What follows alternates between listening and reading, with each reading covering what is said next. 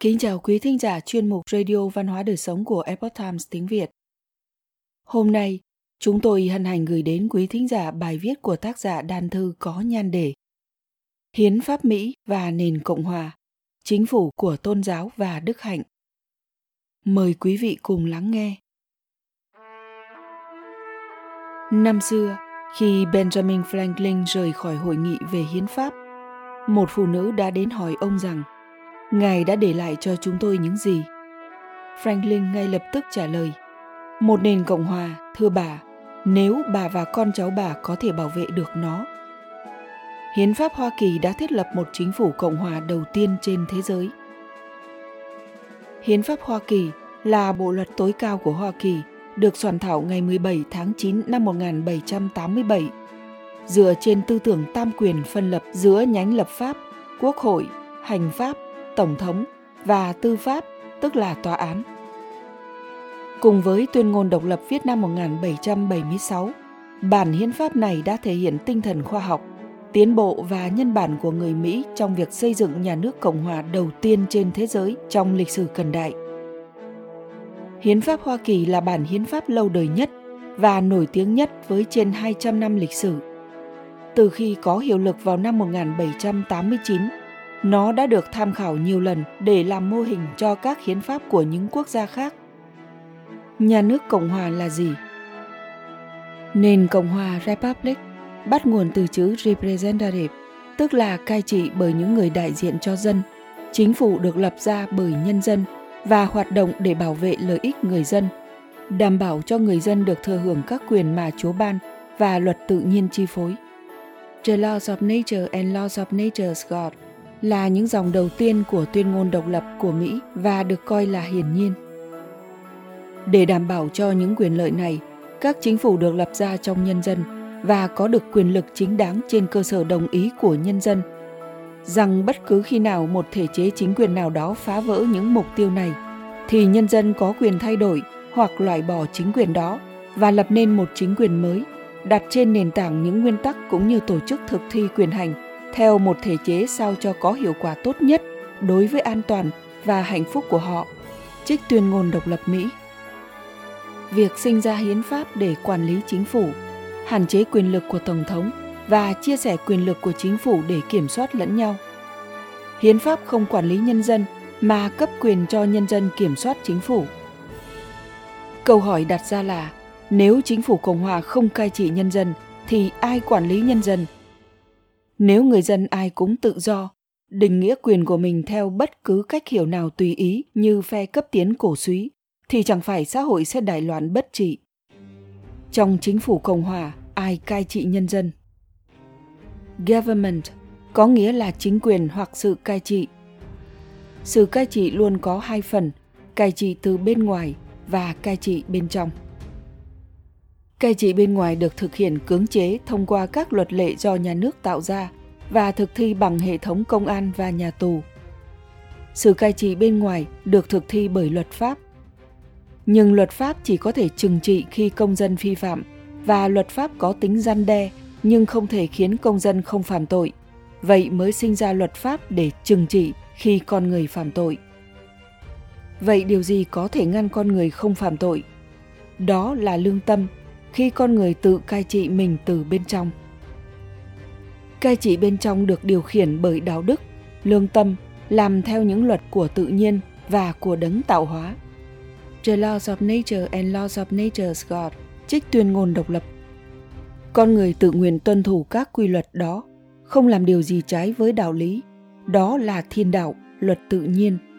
Đó cũng chính là các giá trị phổ quát, tạo nên nền tảng đạo đức giúp con người nhận biết thế nào là thiện ác tốt xấu? Khi con người có thể tự cai trị được chính mình bằng lương tâm, đạo đức, thì sẽ ít cần đến sự cai trị cưỡng chế từ bên ngoài. Tự cai trị bằng lương tâm, bắt nguồn từ tôn giáo và giáo dục đạo đức. Các giá trị phổ quát, các luật của tự nhiên và lời dân của chúa. Nếu không thể cai trị bằng lương tâm được, thì cách cai trị dựa vào bên ngoài. Mô hình cai trị sẽ là nhà tù được điều khiển bằng nỗi sợ hãi bạo lực và sự trừng phạt Đó là lý do mà các vị quốc phụ Hoa Kỳ đã xác lập quốc gia dựa trên quyền tối cao thuộc về Chúa, chứ không phải chính phủ chuyên chế. Bởi vì những người lãnh đạo cao nhất cũng phải tự cai trị mình từ bên trong. Sẽ ra sao khi những người nắm quyền lãnh đạo, hành pháp, lập pháp, tự pháp lại không có đạo đức? Người lãnh đạo chỉ có thể bảo vệ các quyền của người dân, các quyền chúa ban khi chính họ có nền tảng đạo đức cao quý. Khi một đất nước không thể tự cai trị bằng lương tâm thì chính phủ sẽ là độc tài chuyên chế và cơ chế pháp luật sẽ phức tạp để xử lý các vấn đề vì người dân không thể tự cai trị mình tốt. Dân chủ cũng không thể sinh ra từ một nhà nước như thế. Ông Ercheller, một chuyên gia về các vấn đề chính trị và hiến pháp Mỹ, sau khi nghiên cứu kỹ lưỡng bản tuyên ngôn độc lập nước Mỹ và hiến pháp nước Mỹ đã đúc kết ra 28 nguyên tắc cơ bản, hình thành nên tự do dân chủ ở Mỹ. Những nguyên tắc này cũng sẽ là tương đồng cho bất kỳ quốc gia nào mong muốn có được tự do và dân chủ thực sự. Trong đó có những nguyên tắc như sau. Nước Mỹ là một nền cộng hòa. Cơ sở đáng tin cậy duy nhất cho các mối quan hệ tạo nên chính phủ tốt và con người chính nghĩa là luật tự nhiên. Một dân tộc tự do không thể tồn tại dưới một nền hiến pháp cộng hòa nếu họ không giữ vững đạo đức và nhân cách. Phương pháp tốt nhất để đảm bảo một dân tộc có đạo đức và nhân cách là bầu chọn lên những lãnh đạo có đạo đức. Chính phủ của những người tự do sẽ không thể tồn tại nếu thiếu tôn giáo.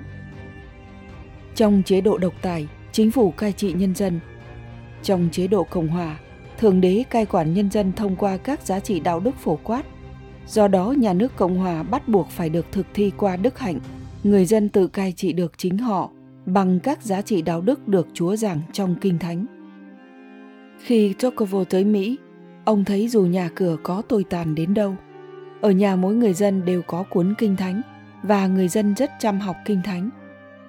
Học các lời gian của Chúa chính là cách để người dân tự cai trị mình bằng đức hạnh từ bên trong.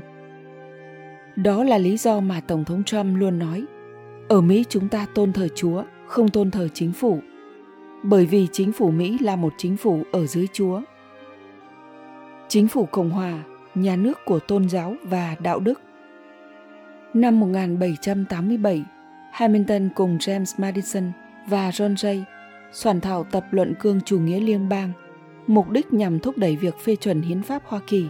Ông viết, có thể nhận thấy rằng người dân của đất nước này có quyền định đoạt một vấn đề rất quan trọng, chính là liệu các xã hội loài người có thể thiết lập một chính phủ tốt bằng việc suy xét và chọn lựa hay không, hay liệu họ mãi mãi phải dựa vào may rủi và vũ lực vì lý do thể chế chính trị. Nếu điều trên đúng thì cơn khủng hoảng mà chúng ta đang gặp phải này cũng đích thực chính là thời đại mà đã đến lúc chúng ta phải đưa ra quyết định và bầu cử sai chính là nỗi bất hạnh chung của nhân loại. Hamilton là một trong những nhà lập quốc Hoa Kỳ. Ông khẳng định chúng ta chính là chính phủ Cộng hòa. Tự do thực sự không bao giờ được tìm thấy trong chế độ chuyên quyền hay trong sự cực đoan của một nền dân chủ. Thomas Jefferson là tổng thống thứ ba của Mỹ, tài nhiệm từ năm 1801 đến năm 1809.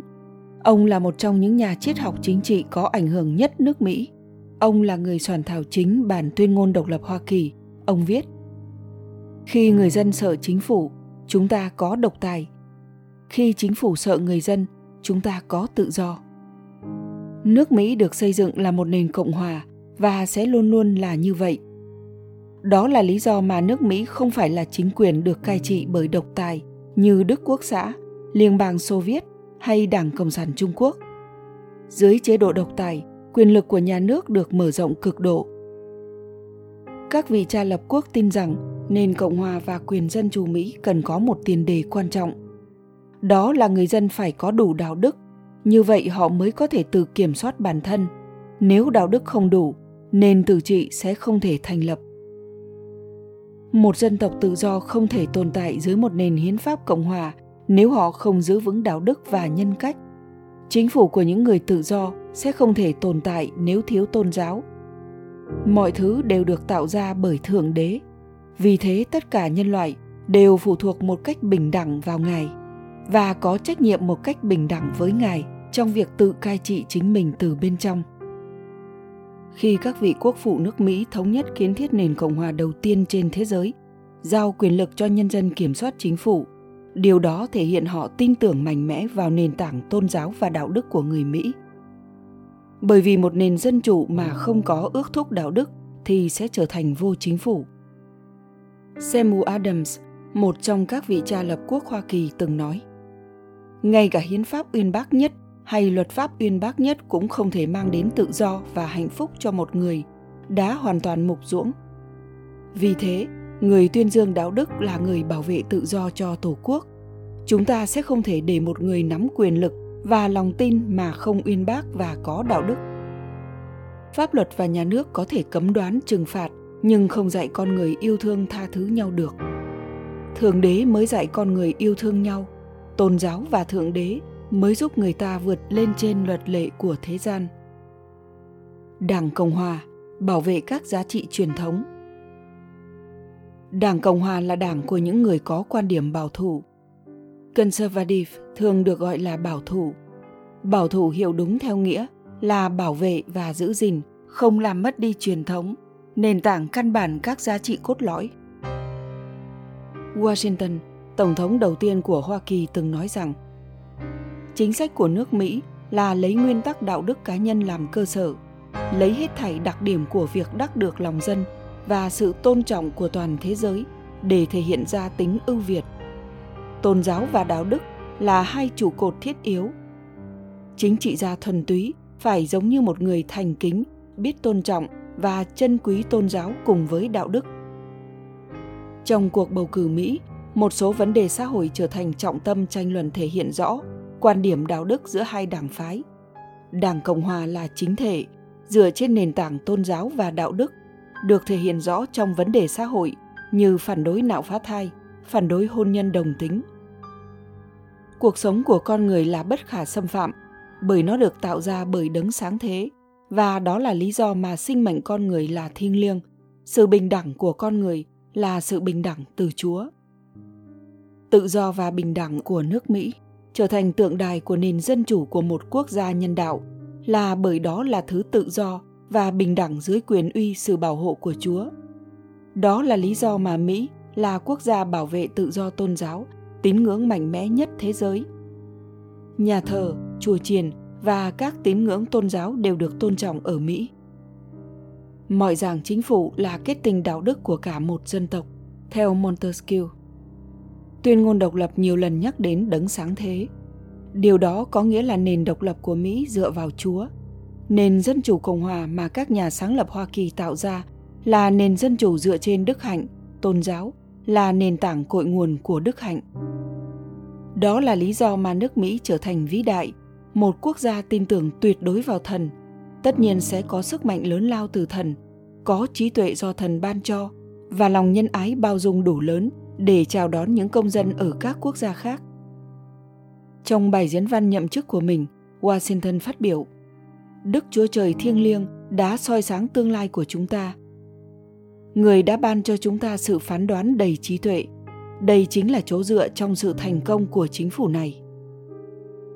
Tổng thống Trump từng nói rằng ông suốt đời là một người bảo thủ. Đó là lý do mà ông đại diện cho Đảng Cộng hòa một chính thể làm nên sự vĩ đại của nước Mỹ bởi đức tin, lòng kính Chúa và kiên định bảo vệ đến cùng các giá trị đạo đức truyền thống. Thông điệp xuyên suốt của Tổng thống Trump là làm nước Mỹ vĩ đại trở lại. Đó là sự trở lại của một nước Mỹ của truyền thống, của những giá trị vĩnh cửu mà Chúa ban cho, các giá trị đạo đức, tinh thần, đức tin. Sự trở lại đó chính là niềm tin vĩnh cửu vào những giá trị truyền thống – mà sứ mệnh của ông là đưa nước Mỹ trở lại con đường chính đạo. Quý thính giả thân mến, chuyên mục Radio Văn hóa Đời Sống của Epoch Times tiếng Việt đến đây là hết. Để đọc các bài viết khác của chúng tôi, quý vị có thể truy cập vào trang web epochtimesviet.com. Cảm ơn quý vị đã lắng nghe, quan tâm và đăng ký kênh Xin chào tạm biệt và hẹn gặp lại quý vị trong chương trình lần sau. Kính chúc mọi điều bình an và tốt lành tới quý vị cùng người thân.